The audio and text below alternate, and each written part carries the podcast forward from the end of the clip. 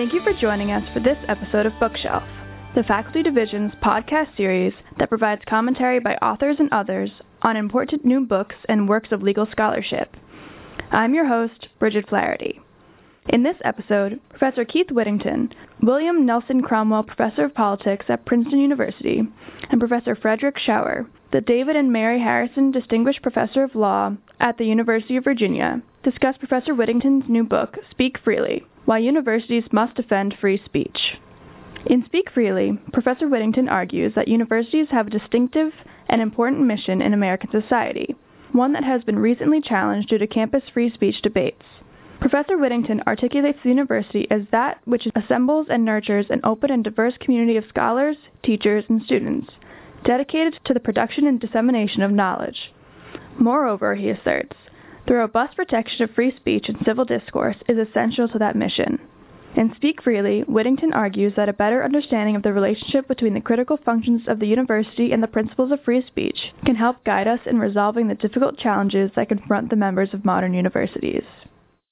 Our conversation will begin with Professor Whittington's short introduction to his book and will be followed by Professor Schauer's comments to which Professor Whittington will respond. The two authors will then engage in a bit of a back and forth dialogue.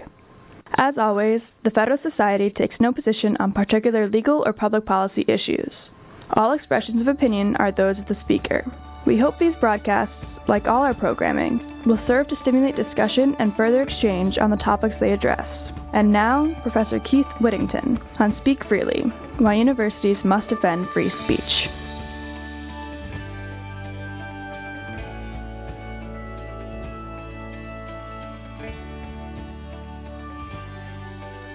Thank you, and I appreciate the opportunity to talk about the book and talk about these issues more generally. Maybe it makes sense to start by mentioning a bit about what motivated me to come to the book and, and write about this particular topic, particularly at this moment. Um, I guess I have three sort of interrelated type of concerns in mind that, that really finally drove me to sit down and, and try to write this out. One is what I see as a declining appreciation of universities and what they do more generally. It plays out in lots of contexts, from legislative debates to arguments that students make as they uh, enter into their experience in colleges and universities. And it seems helpful to try to sketch out a little more why we should value universities, what is the core mission of a university, what is it we're trying to accomplish on university uh, campuses. Secondly, of course, and more specifically, there have been lots of quite evident threats to free speech on campus. There's been a steady drumbeat of news reports of various episodes occurring on campuses across the country and, and really on campuses across the globe, um, as well as the United States, in which students, faculty, and administrators find themselves in trouble because of things they've said, or alternatively find themselves trying to suppress um, speech on campus uh, in various ways. And it seemed to make sense to try to think through more carefully why we ought to value free speech and, and try to think about how the general principles of free speech should apply to some of these ongoing controversies. And then finally, a third concern is one that's separated from universities, but simply trying to think about the increasing intolerance of dissent uh, in our polarized society more more generally. So I hope that thinking about free speech issues in the context of universities is helpful not only for thinking about universities, but ultimately is also helpful for reaffirming some important liberal principles of tolerance of disagreement and how we ought to try to proceed in an environment in which we're going to likely disagree with us about politics in various ways, and yet we nonetheless still need to live together and work together and try to create a productive uh, and tolerant society. And as noted, the concern of the book is really try to back away from thinking about the First Amendment and U.S. constitutional law as such and try to think about uh, these issues of free speech from a, from a broader perspective, of, from a civil society perspective, um, of why we ought to value free speech and tolerance for dissent more generally. Um, I think constitutional law is very helpful in trying to think through uh, how we ought to examine specific kinds of problems that arise. Those problems have often arisen in a legal context, and judges have helped us think through how to apply general principles to specific kinds of concrete controversies, and those are often helpful. Um, I think for people on college campuses to sort of see how this is played out in other contexts and how that can help us think through the immediate controversies that we might face.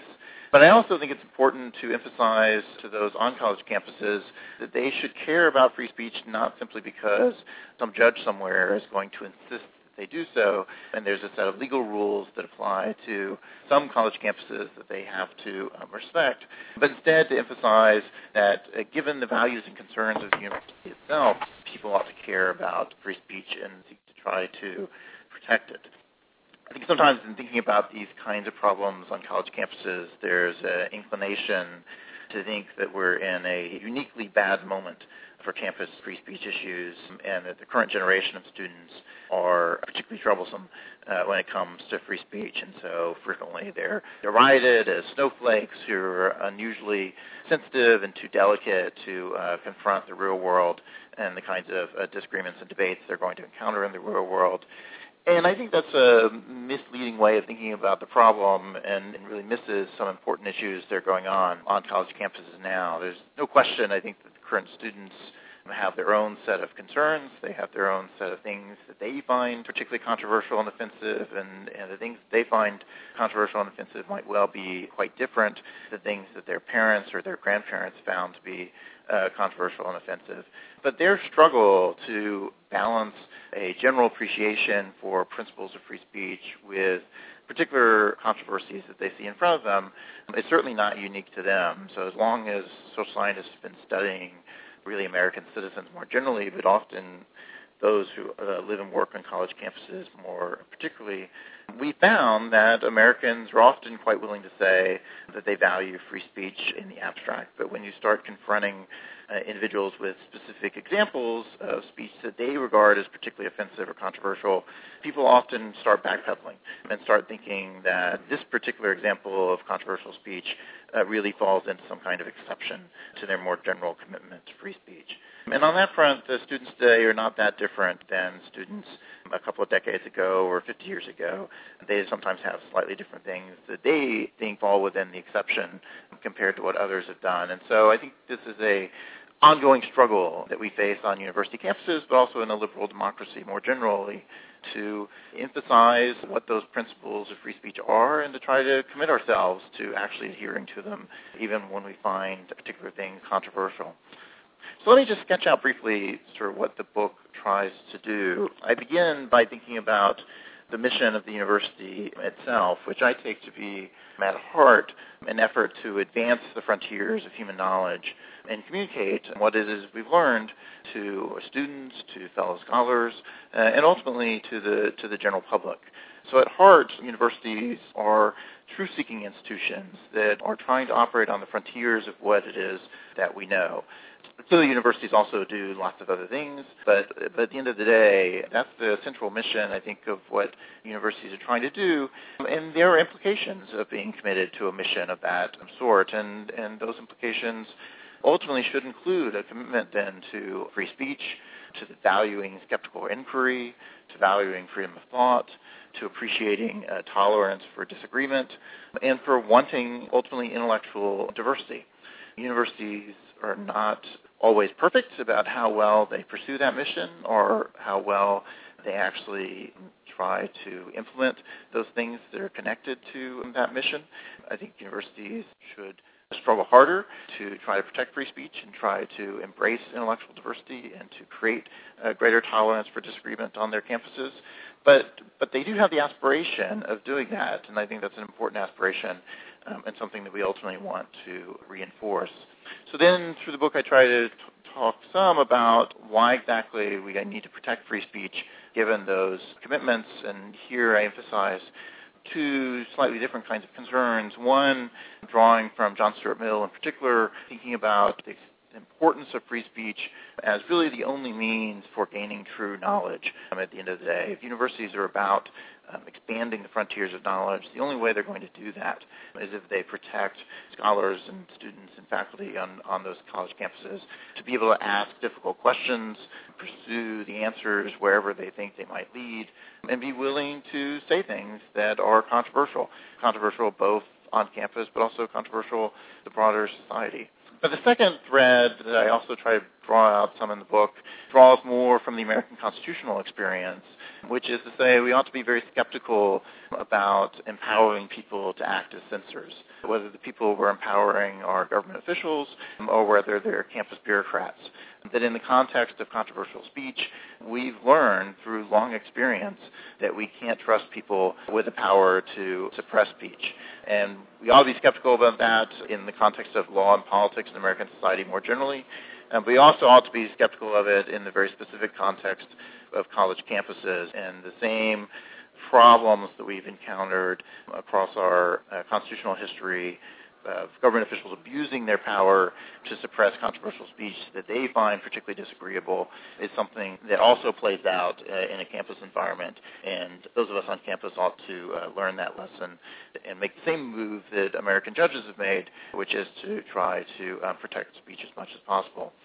And then finally, the book tries to apply those general principles to a variety of specific kinds of controversies that have arisen on college campuses, ranging from trigger warnings and safe spaces to thinking about controversial campus speakers to thinking about how faculty use social media. And there, the concern is across sort of two basic fronts. One is to uh, emphasize the importance of securing academic freedom, which is fundamentally a concern with guaranteeing some professional autonomy for scholars and how they research and what they teach to be guided by professional standards of expertise rather than uh, have their teaching and research channeled and limited by the influence of outside forces, whether that's public opinion more generally or orthodoxies on campus or economic interests that might intrude um, upon academic research and teaching. But also, secondly, universities should be concerned with free speech more generally. That is, they ought to be concerned not only with what scholars are doing as experts trying to advance the frontiers of knowledge, but also allow for robust public debate on campuses of issues of general concern. The campuses have become important venues in which students and community members, and as well as faculty, think about uh, important issues um, that affect society generally and try to take those issues and ideas fairly seriously. And in that context as well, universities should be concerned with creating a space in which there's lots of room for genuine debate about important issues of the day, a recognition that we're going to disagree about those issues, and yet nonetheless a tolerance for that disagreement and an invitation to engage in that disagreement and engage in that kind of conversation. So ultimately, I hope that universities are committed to resisting conformity, to questioning orthodoxies, to tolerating disagreement. And in order to do those things effectively, they need to foster an intellectual environment in which they respect intellectual diversity, they respect the fact that people are going to disagree, and they respect the fact that people are going to ask difficult questions and sometimes come to very controversial conclusions, and that that's part of the learning process and part of how we advance knowledge, and that's what universities ultimately need to do and shouldn't shy away from uh, sometimes doing things that are going to seem guided or controversial or even dangerous or offensive. So thanks. Let me just say that I think this is a terrific and needed book. I agree with almost all of it. But of course, my role here is not to praise Keith, but to bury him, or to put it somewhat more gently, my role at least is to offer some skeptical observations, perhaps in the spirit of Millian inquiry. So, first, bear in mind that both Keith Whittington and I are academics talking about free speech in general and academic freedom in particular. To some extent, that's like Texans or Saudis talking about the importance of oil, or French winemakers talking about the health benefits of Bordeaux. Academics are self-interested participants in debates about academic freedom and about free speech.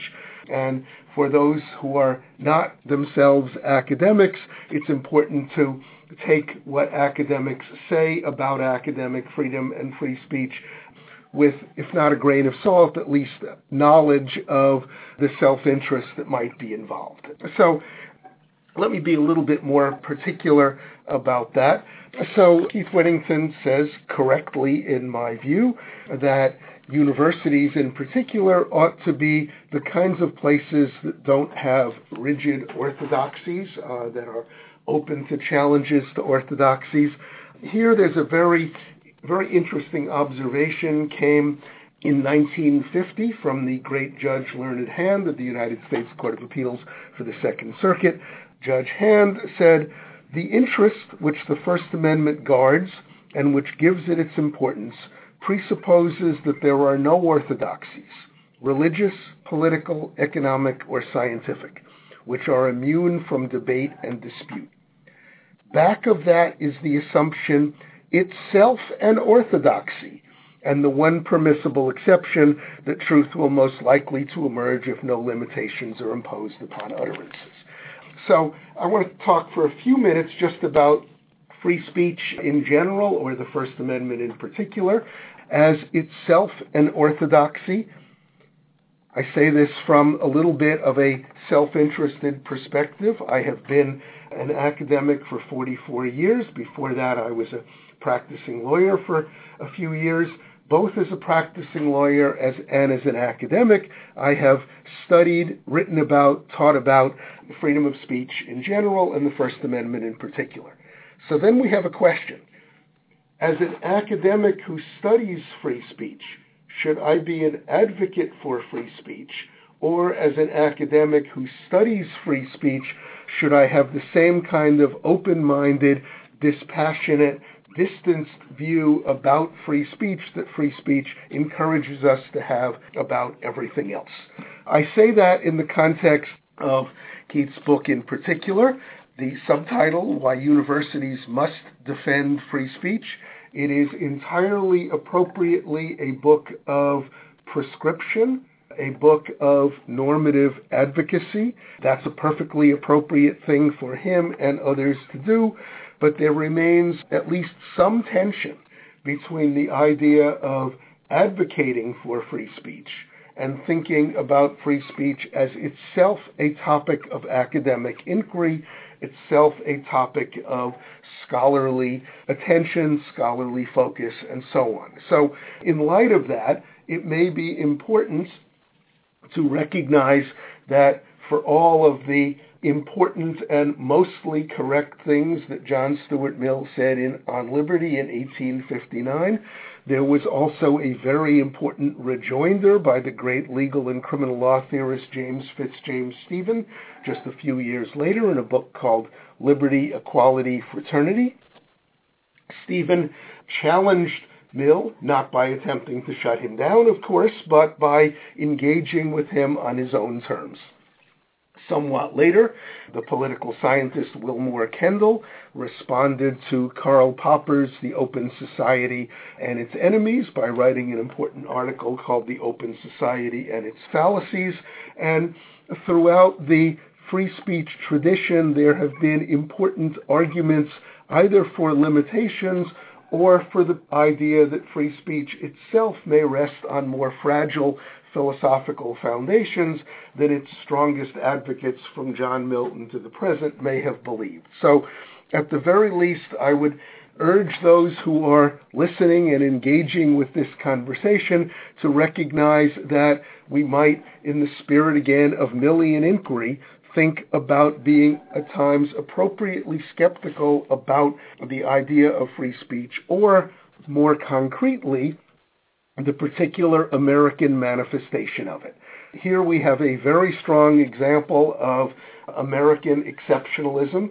The United States is not the only liberal democracy in the world, but almost every other liberal democracy in the world, and maybe all of the other liberal democracies in the world, would restrict the kinds of speech that are getting students at Berkeley and Middlebury and other places so exercised. That doesn't mean that these other democracies are right to do so. It does suggest that there are other models in countries that are not fascist totalitarian dictatorships and that it is at least worthwhile to think about that. It's also worthwhile to think about the fact that universities are themselves hotbeds of content regulation. I am sitting here with a pile of student papers in front of me, final examinations from my first year constitutional law course. Students will get better or worse grades depending on the content of what they say. Academic journals will publish or not publish things depending on the content of the submissions. In small seminars, the leader of the seminar appropriately will chastise students who go beyond the appropriate boundaries of appropriate discourse in a seminar, uh, and so on. So, um, one um, slightly longer, but not very much longer, final observation. We need to get some sense of the scope of the problem. Every single example that Whittington uses in his book is real. They are all troubling, but it might be useful to think about how we would engage in a systematic inquiry into just how much of this there is, to what extent are ideas in general being stifled. I am inclined to think they are. I am inclined to think that Whittington is right. Um, but we have seen from many examples in recent history that at times it is easy for people or judges or members of Congress or others to think that some number of anecdotes are more representative of a larger problem than in fact they are. And then the question is, are we thinking about universities or are we thinking about society in general? And it may also be a mistake to generalize from problems in universities to problems in the larger society. Perhaps the smartest thing that has ever been said about this was said about two decades ago in the context of these issues by the Wall Street Journal columnist Joe Queenan. So let me quote Queenan. The way the world works is this. Leftist intellectuals with harebrained Marxist ideas get to control Stanford, MIT, Yale, and the American Studies Department at the University of Vermont. In return, the right gets IBM, Honeywell, Disney World, and the New York Stock Exchange.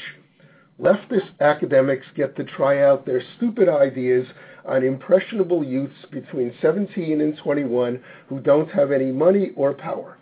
The right gets to try out its ideas on North America, South America, Europe, Asia, Australia, and parts of Africa, most of which take MasterCard. The left gets Harvard, Oberlin, Twyla Tharp's Dance Company, and Madison, Wisconsin. The right gets NASDAQ, Boeing, General Motors, Apple, McDonnell Douglas, Washington, D.C., Citicorp, Texas, Coca-Cola, General Electric, Japan, and outer space. This, adds Queenan, seems like a fair arrangement.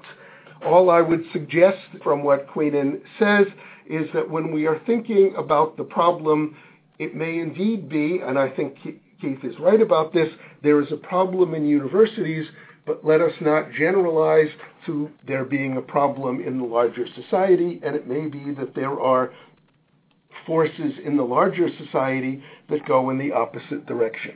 And I will update that last observation or update Queenan and end with the final observation of the left gets Middlebury College, the right gets the National Football League.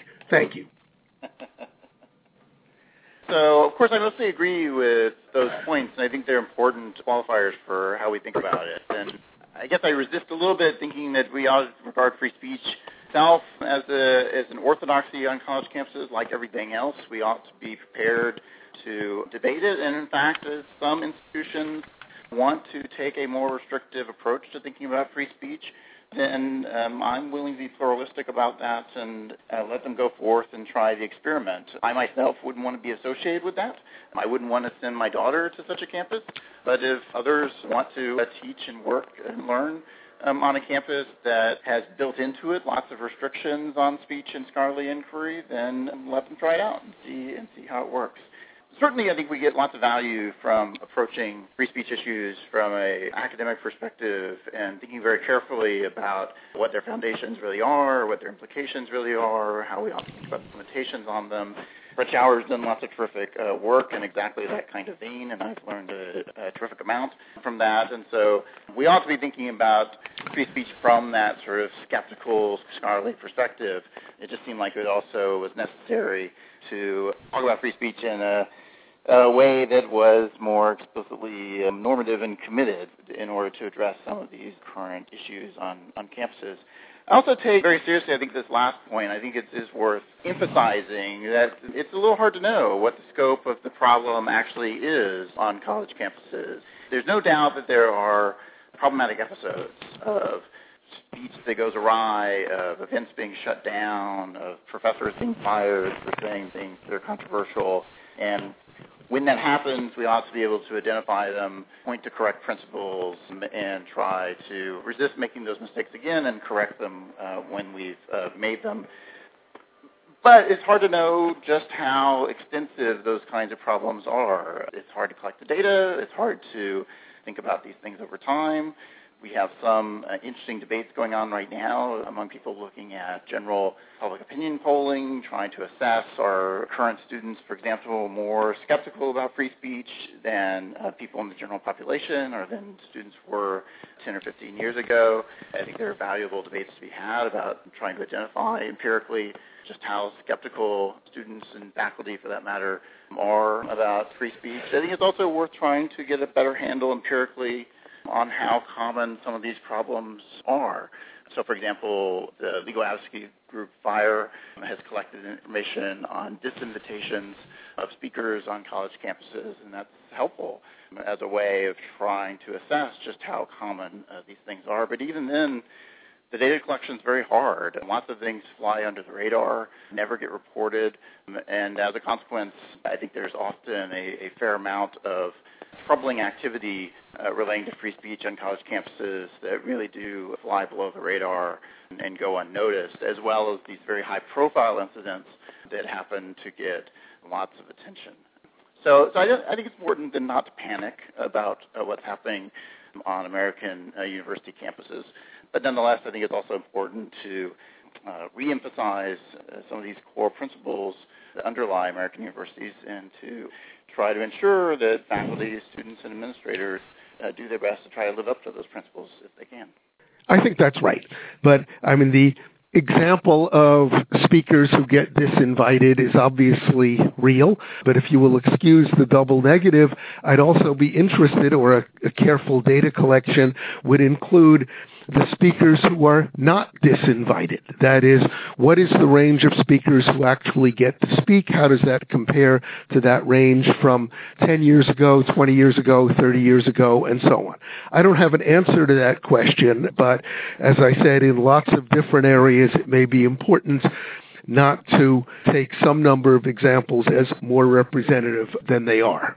And I'll just end this bit with emphasizing again, as I said, I may have a special disability. Implicit in Keith's book is the idea that there are lots of academics out there who are advocates more than they are academics. I think he is right about that, but if I am an academic about free speech, then it may be especially important that I not an advocate. That's about me and not about the problem in general.